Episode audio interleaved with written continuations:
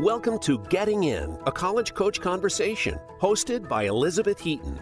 On this show, the team of experts from Bright Horizons College Coach aim to demystify college admissions and finance. From choosing the right college, developing a payment strategy, creating a high school plan, and more. Each episode will help guide your family through the various steps of the process. Now, here is your host, Good afternoon, everyone, and welcome to Getting In, a college coach conversation. So happy to have you join us all today. Um, I feel like I haven't been here in forever, and really, it hasn't been all that long. Um, but we have what is what I always say a great segment or a great show planned for you today. Um, before we get started, please don't forget to review us on Apple Podcasts. If you like this podcast, if you find it helpful, if you leave us a review, it helps other people find us as well. So we would really very much appreciate it if you would. Um, we're going to be answering your questions later on in the show, but before we get to that, we're actually going to talk about something that is super important to me right now, as it is July, and I will be taking my son to college in literally about a month from today. Uh, and so we are talking about some important things that parents and students need to keep in mind about this transition to college. And joining me for that conversation is my colleague who happens to be a former financial aid officer at both Harvard and BU, but more importantly for the the context of our conversation today, she's also the mom of a college graduate. Um, Jan Combs is joining me. Jan, welcome to the show.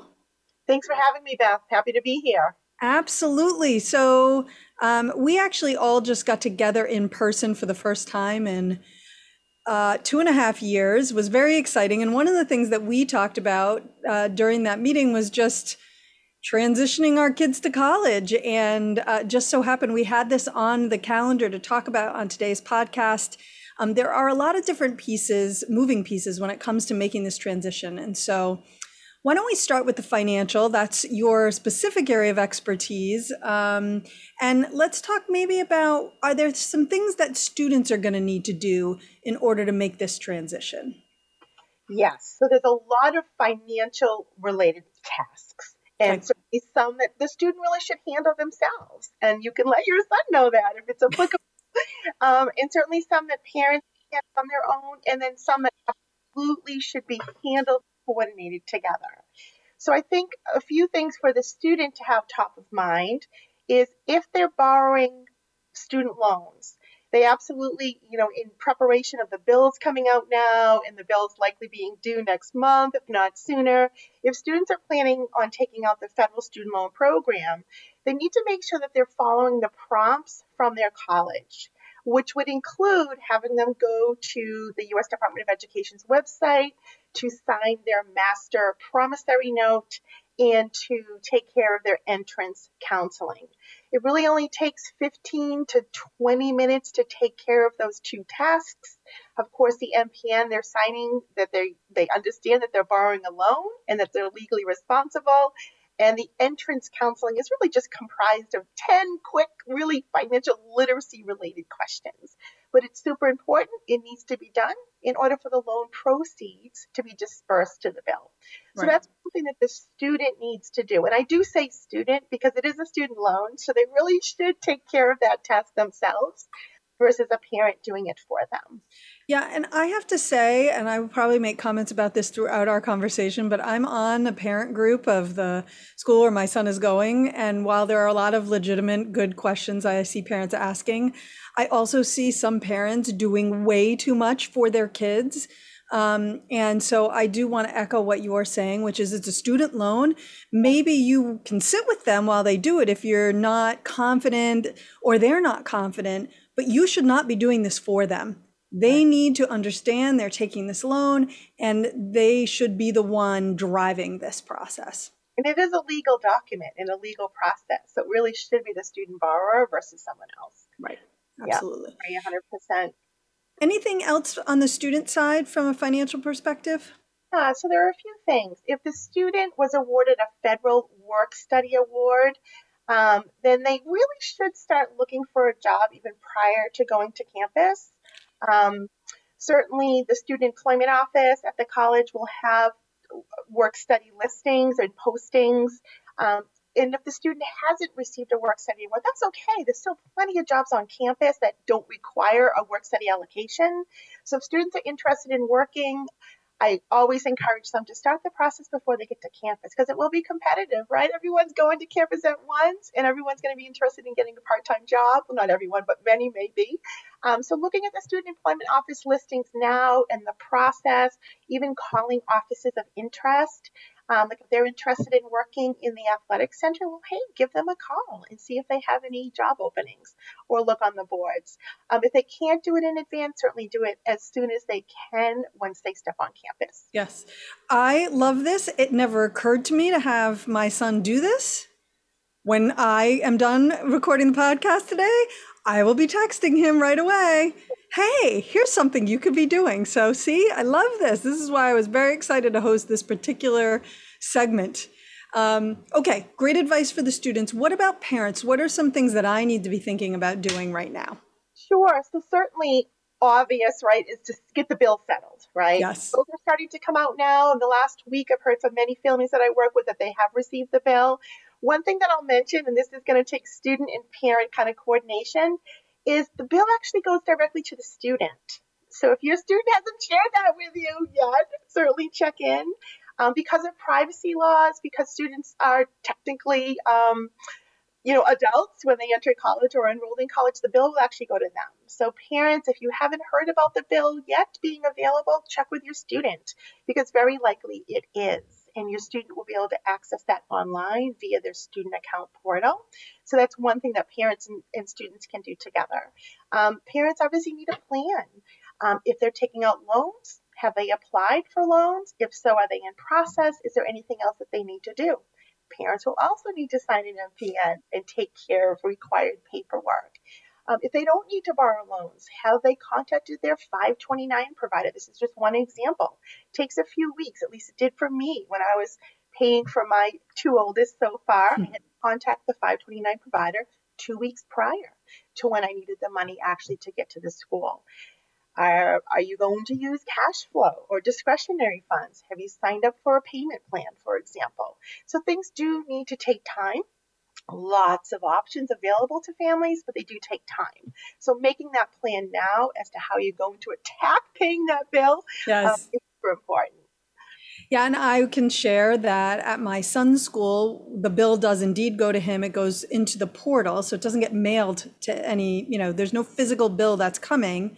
What he had to do was to add his dad and then me as an authorized family um, member to be able to access the account so that we can also see the bill. But we could, in theory, have relied upon him to, you know, open the bill and let us know and and figure out how we were going to pay it. I think in our situation, it's a little bit more complicated because his dad and I are divorced, and this is just the easiest way.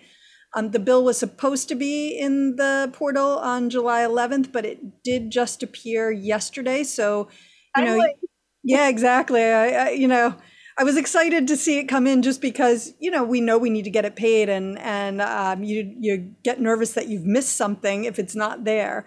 But if you don't, if the bill has not arrived yet, you should be checking for it. And if it still hasn't arrived in a little bit, you might be wanting to reach out to the college to find out when you should expect it because God forbid it had been sent and for whatever reason it didn't make it into the portal or into your mailbox. And very few schools actually mail the old fashioned way. So yeah. point Beth that usually it is going to be electronic. Sometimes they'll just send an email to the student saying, hey, check your portal. Some colleges will, as you mentioned, allow parents to be set up as proxies. And mm-hmm. I did both of my son's colleges where I would actually receive an email and it would say to the payee for yes. X child.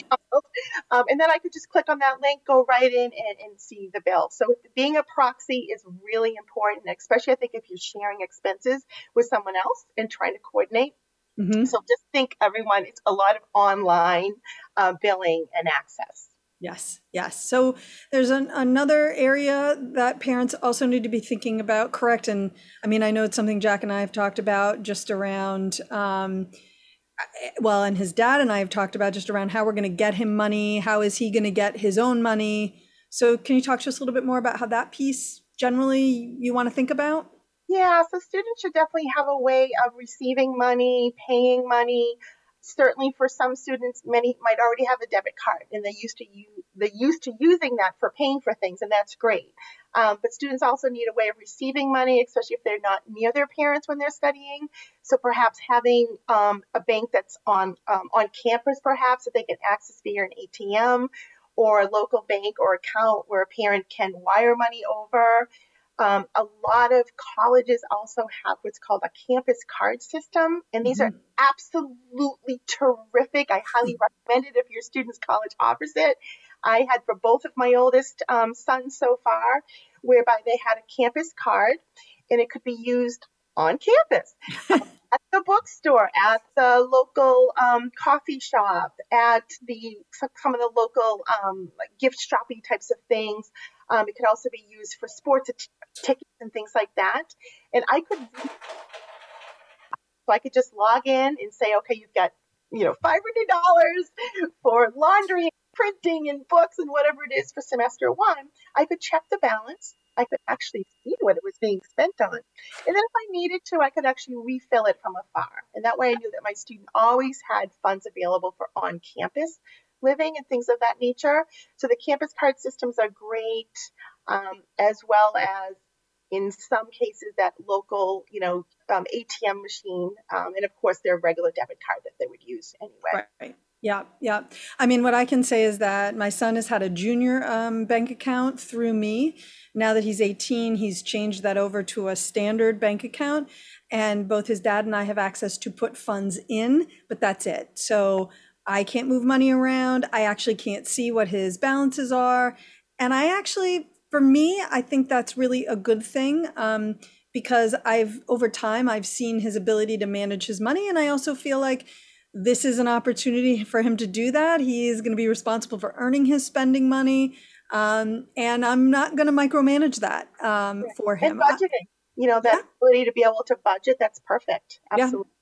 Absolutely. So, um, and we will also be doing the campus card thing because, like you say, mo- uh, I don't know if most, but many colleges do have that. His college does have that, and we'll be taking advantage of that as well. It's hugely helpful.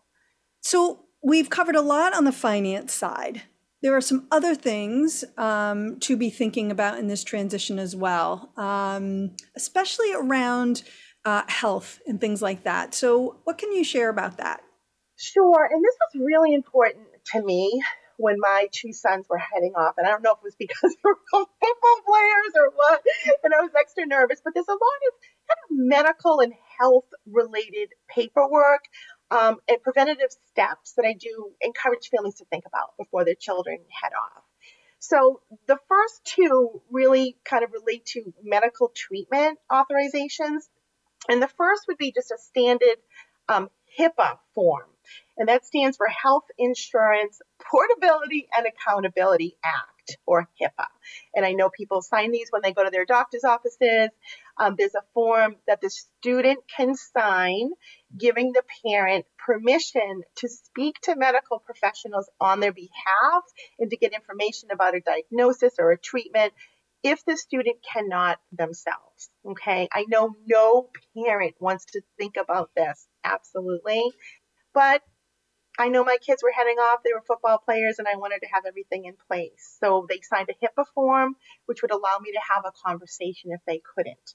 Then, in addition, there was also the health um, proxies as well, which would allow someone to make decisions on behalf of their child if they could not. So one is more about access to information and one is more about actually making decisions. So both are important. Um, they do need to be signed by the student when I was doing them, they both also had to be witnessed, and there were two witnesses, and it has to be dated. So it is something that you should do prior to your student leaving. Um, it doesn't take too long. It's like a one pager for each of those, but because it has to be signed and potentially coordinated with a witness, you do want to do it in advance. And that, God forbid, it allows you to help your student if they ever need it. Um, something I'll also quickly mention I kept the hard copies on at my desk. I scanned them in and put a, a copy, a scanned copy on my laptop. And then I actually took pictures as well and kept it on my phone. That way I would have it if I ever need it. Um, so those are two things I definitely recommend. If your student is studying in a different state, I do encourage you to also check with that state. One of my kids studied out of state, and I had to do two health proxies one for the state I live in and one for the state that he was studying in. His particular college had the information on their website, which was super helpful. Right. Um, if not, your the state health department where the student is studying will likely have some guidance. So actually, two follow-up questions. Well, one follow-up question and one follow-up comment. The first follow-up question is, will the colleges provide these forms, or you have to go and look for them? So not necessarily. So my oldest son's college in their health services, you know, web pages, they did a terrific job of HIPAA forms and FERPA forms and health proxies and all of that. My other son's nothing on Did there. not. Not going to say who's who. Um, so you might have to look around. Um, but HIPAA forms and health proxy forms are very common types of legal forms. Um, so I don't think people will have difficulty finding them. It's just a matter of getting them in advance and having your child sign them. Got it. Okay. The only other comment that I want to make here is for any of our listeners who perhaps your students and this is not something you really want to grant your parents. There are a lot of different relationships out there, and yeah. most people uh, hopefully have a great relationship with their parents, and some people don't. Know that this is not something that you are required to do as an adult. You have the right not to do this. And, but it might make sense for you to designate somebody who you do trust yeah. and have a good relationship with to do this for you because if you are incapacitated in any way, you want to know that there is someone who can make a decision that who you'd be comfortable making that decision yeah. for you. So just something for you to think about there. Absolutely. They can designate any trusted individual that they would like. It doesn't have yes. to be a, yeah. It does not have to be a parent, which I love. Um, and what else? Anything else um, on this front before we kind of wrap up our getting all this stuff done before you transition? Sure. The, the few other things I'll mention that are kind of medical related. One is all colleges do require a physical and an immunization record. So just make sure your student has already uploaded that into their system because it will hold up enrollment if it's not in their system. So I would check on that. Um, a few other just kind of preventative steps that I took with my two oldest. I ordered them an extra insurance card so they would have it for their wallet. And then I asked them, and they did, um, to make a to um, take a picture of it and keep it on their phone. And that actually came in handy. One of mine ended up in the emergency room, and of course he didn't have his wallet on it, but of course he had his phone, and he could just show that card and he was able to get you know treatment they had all the information that they needed so that's a good thing to think about doing if your student needs um, prescriptions or anything like that, it's good to set up an account with a, either a mail order system or better yet with a local pharmacy in the event that they did get sick and someone needed to call in an antibiotic. It's easier to have the account set up at the local pharmacy than when they're sick and not feeling well. So that's another thing you can do in advance. I think it's important for kids to also understand their medical history and that of their parents. So it's a tough conversation, but sometimes just making sure that they understand everything that they would need to tell a doctor in the event that they do get sick or hospitalized. Certainly, two last quick things is, um, you know, we're, we are still in COVID, so making sure that students understand the rules um, and the guidelines that their college is placing on, you know, COVID precautions. Um, and then certainly, if you're a family that typically would have your student get a flu shot, um, I know that my kids were able to get them in August from their pediatrician before they headed out. Um, if your student can't, then certainly remind them that likely most colleges will be having flu clinics in September October. Um, so those are some of the medical related things to think about, which hopefully will make your students' life safer and easier. Yes, I love that. Um, one final note that I will have, because this is coming up on the parent boards again for the school that my son's going to be attending, is the question around waiving or not waiving health insurance and providing um, proof that you have health insurance if you are electing to waive it. Um, in an interesting twist, we are actually going to accept the college's health insurance for my son because, again, divorced parents, instead of having to try and split these costs behind, now we're just going to go all through the college for that. And we found that to be an easier solution the way we have been doing it, which is I cover the insurance and then my ex pays me for my son's portion of it. And it gets a little messy this is going to be clean and easy. He's going to pay half. I'm going to pay half. But know that you do not have to accept that insurance. However, there is typically a very limited time for you to waive that insurance. And so you want to be on top of that. I know that at my son's school, if you don't waive it by August 1st, then congratulations, you have the college's health insurance. So for at least the first year, exactly. Yep. And know that you can revisit each and every year. If you waive it for year one, you you can have it in the future and vice versa. Um, they all will have a health insurance waiver form on their website. And Beth, that's right. There, it's a huge deadline oriented. Um, it usually is either July or early August, so check now. Um, in some cases, it makes perfect sense to take that health insurance coverage. And in some cases, your student might be attending a local university where their coverage is going to be exactly the same, and you might waive the schools and stay on the parents. So it really depends on the family, your situation, where your student is studying. Yes, absolutely. Jan, thank you so much for sharing not only your professional insight, but also your personal insight with us today. I really appreciate it. Happy to be here and best of luck to you. Oh, thank you. We are probably going to need it because as we talked through all these things, I was thinking of all the things I haven't done yet. So uh, I've got time though, a little bit of time left. Um, all right, we're going to take a quick break. And when we come back, we're going to be answering your questions. So you definitely don't want to go away for that. When it's time to go through the college admissions process, look to Bright Horizons College Coach for ethical guidance and customized support. Our educators will get to know your students' ambitions and talents, help highlight hard won achievements, and create a plan for getting into a top choice school. That plan includes helping your student choose classes and extracurriculars, create a college list, brainstorm and edit essays, and navigate college financing options. Visit getintocollege.com to learn more. College admissions can be stressful, but Bright Horizons College Coach is here to help. Our college experts, who worked in admissions and financial aid at some of the nation's most selective institutions, offer ethical, customized assistance based on each student's individual strengths and interests. Students receive one on one guidance throughout the process, and our 100% success rate means all of our students have been accepted to college. Visit getintocollege.com to learn more.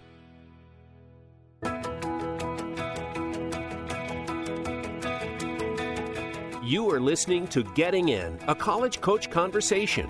To submit a question for an upcoming listener Q&A segment or to suggest an idea for a future segment, please send an email to gettingin.voiceamerica at gmail.com. Now, back to the show. Welcome back, everybody, to Getting In, a College Coach Conversation. And I am joined, as I m- most frequently am for these listener Q&As, by my colleague, Shannon Vasconcelos. Hi, Shannon. Hi, Beth. How are you? I'm good, thanks. So, for those of you who are new to the show, Shannon is a former financial aid officer at both BU and Tufts, and Shannon is usually the guest when we do listener Q&A. Um, I just want to put a plug in to people for actually submitting questions. Probably the easiest way, quite honestly, is for you to just send us a question. You can message us on Facebook. You can post it right on our Facebook page. You could post a question on our Instagram. Um, you could even put it on LinkedIn if you were so inclined. We are on all of those social media platforms. You could put it on my Instagram, which is Elizabeth Heaton. Um, so any number of ways to get that to us. You could also send us an email, gettingin.voiceamerica at gmail.com. I think the others are just a little easier because you don't have to remember the address. You could just follow us and then you could send there. The, uh, the other option is there's a form on our website to getintocollege.com and you can just fill out the form. That's another quick and easy way to get it to us. Very good point. Um, so, lots of ways for you to get us your questions, and we're getting to the end of the questions that we've gotten from listeners. So, bring them on. We do this uh, at least once a month, so we'd love to answer the burning questions that you have. And speaking of burning questions, um, Shannon, and actually, I believe this comes to us from our website um, from Kathy, who asks or who says, Hi, I love in all caps your show. Thank you, Kathy.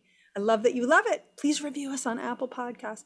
Um, and have learned so much. The episode about spending college savings made me wonder if you have a 529 and a Coverdell savings account, is one better to spend first? Thank you so much.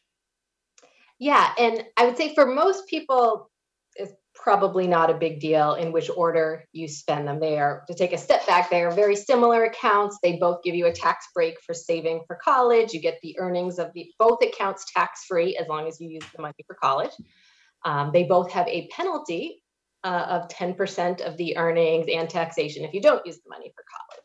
Um, there's a n- number of differences um, in terms of the, who can contribute, and the amounts you can contribute, the investments you can hold in the accounts. But for the purposes of this question, I think that the biggest difference between the accounts is that 529s can stay open indefinitely, whereas Coverdell accounts expire when the um, beneficiary of the account turns 30. So if and again for most people this is not an issue because even between the two types of accounts that they might have they probably don't have enough to totally pay for college. That's the case with the vast majority of folks. So as long as they're both going to get spent up uh, on college there is no issue. But if you are possibly going to have sort of too much air quotes money uh, saved for college where you can't spend it all on college the Coverdell might be uh, the better first one to spend because it has that age limit. If the account is not spent by the time the beneficiary turns 30, that account is liquidated, given to the beneficiary. And if it is not liquidated for college use, if the beneficiary has to pay taxes on it plus mm. a 10% penalty. Um, whereas with the 529, if it's not used immediately for college, it can just stay open. If this your child decides to go to college or to grad school 20 years down the line, they can use it then. If you want to change the beneficiary of the account to somebody else in the family, a younger sibling, or even the child of the original beneficiary, so your grandchildren, you yes. can just change the beneficiary and use the 529 for them. So because the 529 has that little extra flexibility, I think if I were you, I'd probably spend down the Coverdell first just because it does have that age limit. Love it. Makes sense. Yeah. What do you got for me? The first question for you comes in from Naomi, and Naomi asks We just saw that the Common App will be available as of August 1st. My daughter wants to start submitting applications that first week of August but her school counselor isn't available to assist with that, which I imagine is quite common. They haven't gone back to school yet. Yes. Uh, what should she do? Um, well, obviously, I don't know all of the particulars here, and I'm not sure where your daughter is going to be applying to college. I think the first thing that I would say is that even for schools practicing rolling admissions, typically speaking, so long as you get your application in by maybe October would be you know, at a at a school where they're really the applications are flooding in, you know, qu- quite honestly, by November is probably still okay. But I would shoot for October for rolling admission schools. Um, you're totally fine. And if the school has an application deadline that is November 1, December 1, January 1, February 15th, truly, there is not a whole lot to be gained by rushing to get your application in. Um, that said, your daughter can certainly submit her parts and then the school can submit their parts later, but understand that it's really going to go into a holding bin and nothing's going to happen to it. Um, I want to make a plea to appreciate and understand where school counselors are coming from. They are also trying to take a summer vacation. Um, they might make themselves available during their summer vacation, but this is not something you should ask them to make themselves available for it might feel like it's urgent and the application is open and therefore I need to start submitting, but the reality is that it is not. It can wait. Um, at most schools, they're not going to be ready to start submitting things like transcripts or assisting with letters of recommendation or any of that for at least a few weeks once you get back to school. So I would say that realistically, and school counselors who are listening, I hope that I am representing you well here realistically, I think, you know, mid September is the absolute earliest that you probably could expect them to have their pieces ready. And probably, honestly, more realistically, the end of September, early October. again, there might be a school where this is truly of the essence. I don't know what that school is. so, off the top of my head, I don't know what that school is. Um, so, really, what I would encourage is that your daughter be absolutely fill out the application once it's available. Um, maybe make sure that it's all exactly the way that she would like it to be. Work a little bit more on that essay if, if that's not quite done you know there are generally generally things that you could be doing to improve the application so that once you're back to school and in the swing of things and your school counselor is you know ready to help you then you can have your pieces ready and you know and that makes the school counselors lives easier as well because now you're not dragging your feet. But um, i mostly just kind of want to say chill a little bit on this one. Um, right. but I do love the enthusiasm, and I I probably honestly I take it over the um, the student who is dragging their feet and not doing anything, and right. deadlines are approaching, and they've still done nothing. Right? Exactly. Yes, and there's plenty, like you said, there's plenty she can be working on on her end. The submission part and anything that the school counselor needs to do is not an emergency at this point. Exactly. For those of you who are listening and your your child is not a senior or you are not a senior, you still have a year left. One really important thing that I would be doing during your junior year is understanding what the school policies are, how far in advance you need to let them know where you are applying, um, what the process is for them to submit your materials, which of your materials they actually take care of submitting. So most schools do submit the transcript on your behalf and usually a council recommendation if that's a requirement. Some schools will also gather the, the teacher recommendations and submit them for you. In lots of other places, the teachers will be responsible for their individual submissions there. And the best thing you can do is really understand how that's going to work at your school um, so that when you come back from your summer break, you know what to expect you know what deadlines you need to hit and you're going to do your part to make your school counselor's life easier and therefore make your life easier because everything's going to happen in the time frame that you need it to all right mm-hmm. and i and yes. additional plug to have some grace with your school counselor yes. as you're worried about you know your one college application they are likely having to worry about hundreds of yes. applications potentially. So give them a little grace and have some patience. Exactly. I would agree with that. And know that at many schools, and certainly not all, but at many schools, there is a grace period whereby you need to have your stuff in by this by the application deadline but there can often be a week or two sometimes even a little bit more um, grace period where the other pieces of the application the transcript the letter of recommendation things like that can arrive a little after the deadline. So understand that that is not at all schools, but at many schools. Awesome. All right. Shannon, aid and scholarships are really important to us, but there's so much to focus on with the application process that we're going to focus on finalizing the list and getting applications out the door before we deal with financial aid or scholarship stuff. That's fine, right? No, it is not. And I was when I saw this question, I thought so often our answers are very nuanced and it depends. It might work for somebody and not for others.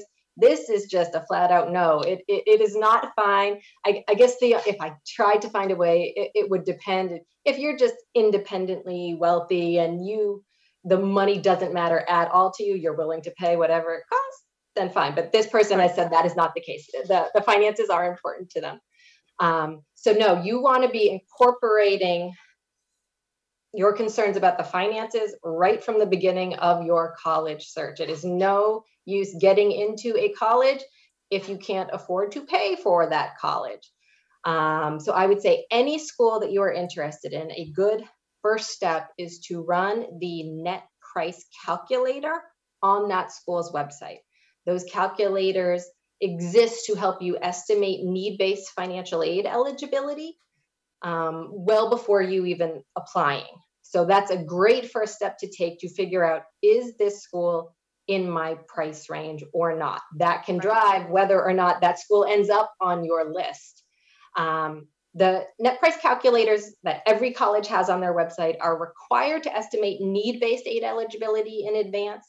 The best ones also incorporate merit scholarships into their calculators. Um, that way, those good calculators, you really have a good kind of all in estimate of what that school will cost you.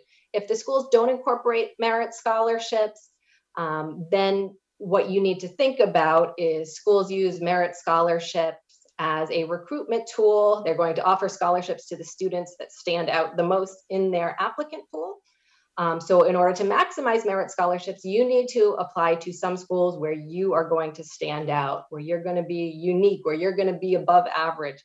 Those are going to be the schools that are most likely to offer you scholarships. So, you want to make sure when you're designing that list of schools you're going to apply to, you want to have some of those, what we would often call safety schools, on that list. So, again, the finances are coming into your thought process right from the beginning when you're deciding where to apply. Um, at least they should be if right. you're really worried about about the finances, which most of us are. Um, and then I, this the only other point I would make is you're thinking about the finances when you're designing your list, and then the, the another step is to actually submit financial aid applications. Um, and one, I don't think this is the case with the person that submitted the question, but sort of a common mistake people make is they wait till they have heard they have been accepted to a college to submit financial aid applications. Again, under the theory, we'll worry about that later. Mm, um, yes. That you should not do that. Um, colleges can have financial aid application deadlines. If not the same day as their admissions application deadline, sometimes they follow very shortly thereafter. Uh, funding can be limited at schools and they run out of money. So, again, another thing to keep track of right from the beginning what are the financial aid application deadlines and make sure you get those applications in well in advance of those deadlines to make sure that schools are still at their most generous points. They still have lots of money to award. Yes. And the only thing I would add is that when you think about families who get themselves into a lot of trouble financially paying for college, I swear it starts by getting into a school that you can't afford, right? Yeah. So if you knew that you couldn't afford it, then you could have not had the student apply and then you could have avoided that altogether. So please yeah. don't leave it. All right, we're going to take a quick break. When we come back, we have a couple more questions that we're going to try to get to, so don't go away. When it's time to go through the college admissions process, look to Bright Horizons College Coach for ethical guidance and customized support. Our educators will get to know your students' ambitions and talents, help highlight hard won achievements, and create a plan for getting into a top choice school. That plan includes helping your student choose classes and extracurriculars, create a college list, brainstorm and edit essays, and navigate college financing options. Visit getintocollege.com to learn more. College admissions can be stressful, but Bright Horizons College Coach is here to help. Our college experts, who worked in admissions and financial aid at some of the nation's most selective institutions, offer ethical, customized assistance based on each student's individual strengths and interests. Students receive one on one guidance throughout the process, and our 100% success rate means all of our students have been accepted to college. Visit getintocollege.com to learn more.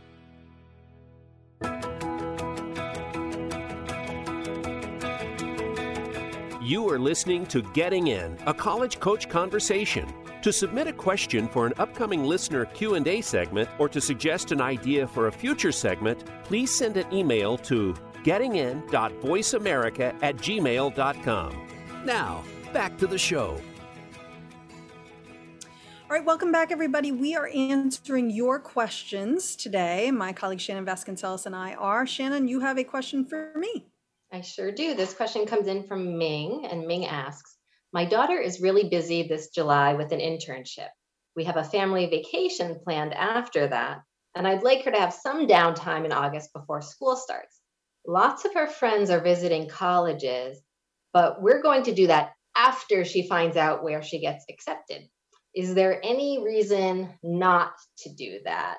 My guess is yes, but tell me if I'm right or wrong. Yeah, no, I would say yes. I would say that the only reason not to visit colleges would be if you truly can't afford to visit colleges. And by that, I don't mean that you need to visit every single school that your student's going to apply to, but there really is no substitute for setting foot on a campus um, and while there were a lot of substitutes for that during COVID, especially, you know, where a lot of schools were doing remote um, sort of live guided tours that you could follow along via Zoom and things like that. And that was great. But the amount of uncertainty that students had when it came time to actually make a choice during the last two years is was really um, it was very very difficult and um, we're seeing students a lot more interest in transferring and there are a lot of variables impacting that and i'm not going to say the choice or they really didn't have a choice but the inability to visit a college um, before they'd been admitted and in some cases before they actually accepted the offer um, is only one of those but there it's such an important piece if you're going to commit four years possibly more of your life and as a parent if you're going to commit your very hard earned money to spending on this experience, you really want to make sure that this is an environment where you're going to be happy. And there's only so much you can see from afar. So, at the very least, you certainly should be visiting the schools that are relatively close to you within driving distance. Um, I do understand the desire to have some downtime in August, but at the same time, um, visiting colleges should be kind of fun, right? You're thinking and dreaming about what's coming up ahead and where you might spend the next four to five to six years of your life. Um, and I would just really encourage carving out time for that.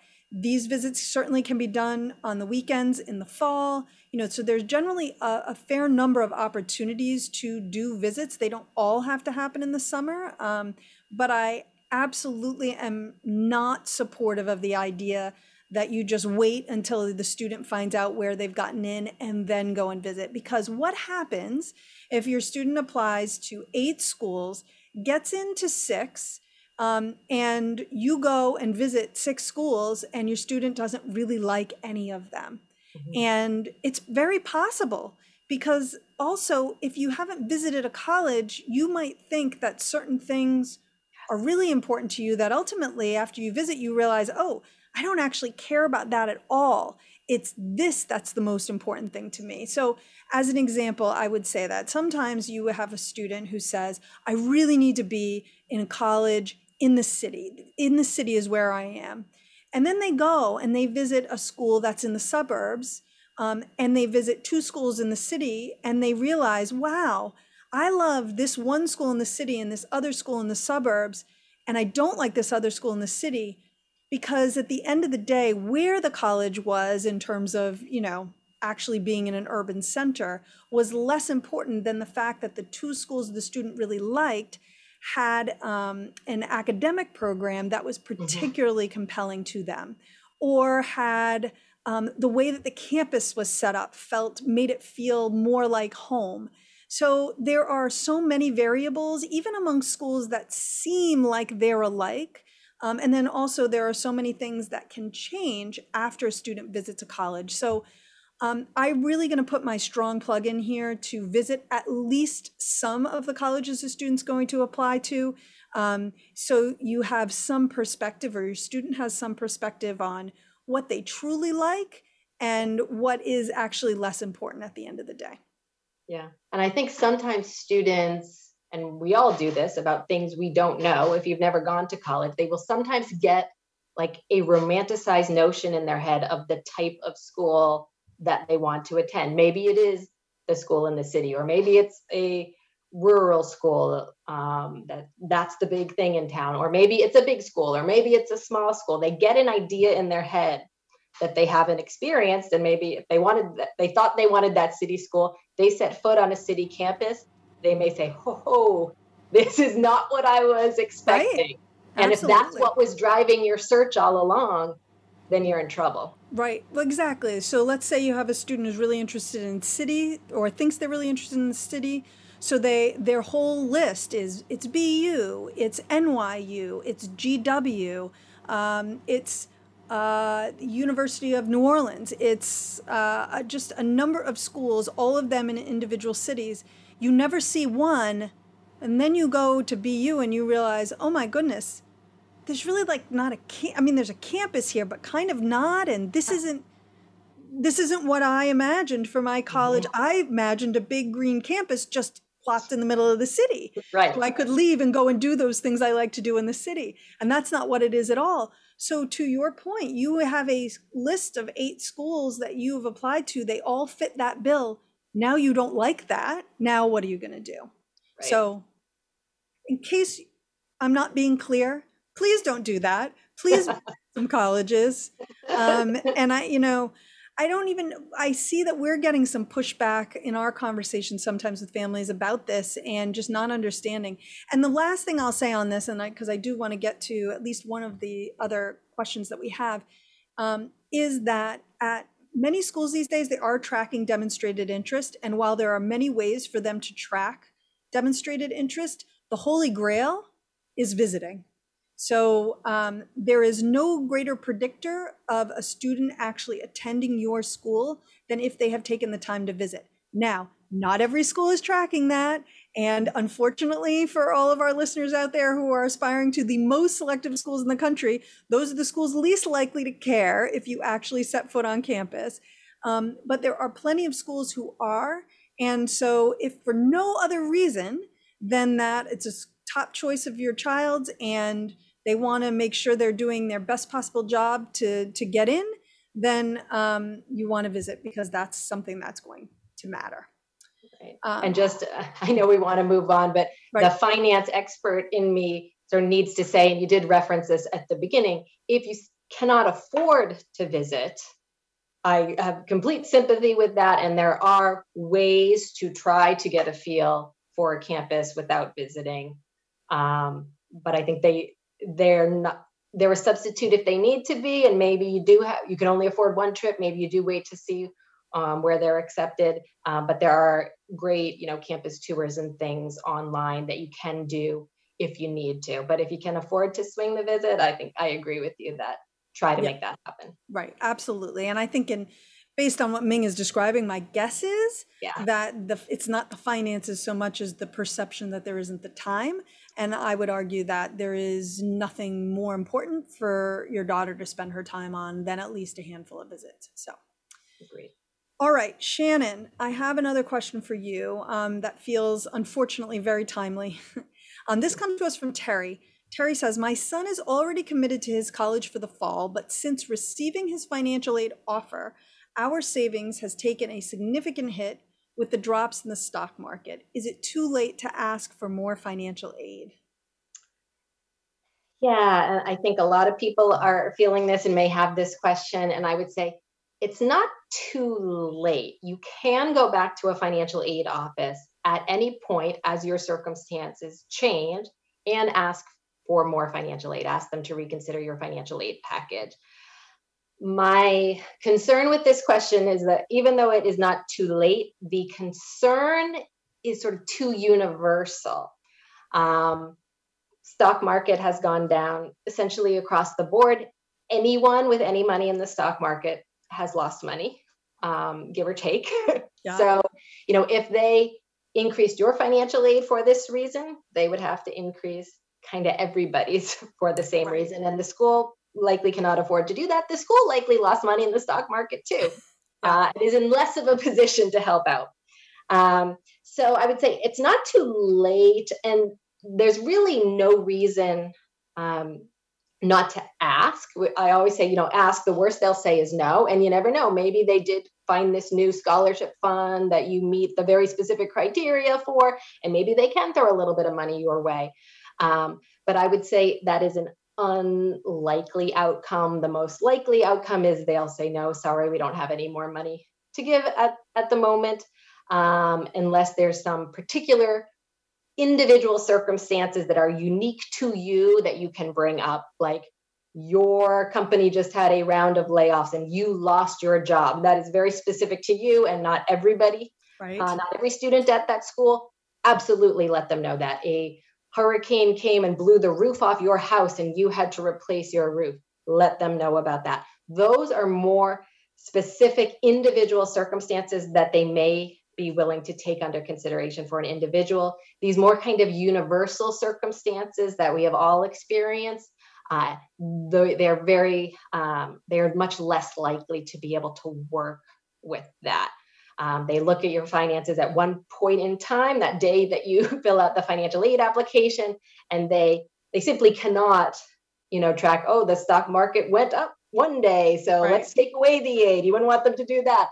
They have the same theory about when the stock market goes down. So I would say if you know if you are in a worse position, like a lot of us are today, uh, you know, you thought you could easily swing college and now today maybe you can't. Think about other ways of funding. Think about can you use your cash flow, your paycheck on a monthly basis, devote some of that to a monthly payment plan to the school. Think about do you need to borrow in the short term and maybe things turn around and you can pay back those loans. There are some, you know, short-term stop gaps that you can use perhaps while the market is down that that can help you uh, meet that college bill awesome shannon thank you so much and as always thanks for joining and having this conversation around the questions that our listeners have i really appreciate it it's my pleasure all right and i'm going to put in one more plea to please review us on Apple Podcasts. We really would appreciate that. Also, to submit us uh, questions to us, right? Follow us on Facebook or Instagram or LinkedIn. Um, those are all great venues where you can submit questions, and we'll do our best to get them onto the podcast and answer them live for you. Um, next week, Ian is our host. He is talking to students maybe who want to be sportscasters. We have uh, someone in that field going to talk to us about the things that he did to get to where he is, um, what athletes who are hoping to be recruited should be doing now, and then also sharing financial aid package information with others. Um, you know, how to do that, when to do that, when not to do that. So we're going to be talking about that. Um, and then uh, finally, we are here every Thursday. And for whatever reason, I can never get it in my head exactly when we are here. Um, but we're every Thursday at 4 p.m. Eastern and 1 p.m. Pacific. That's it. Bye, everybody.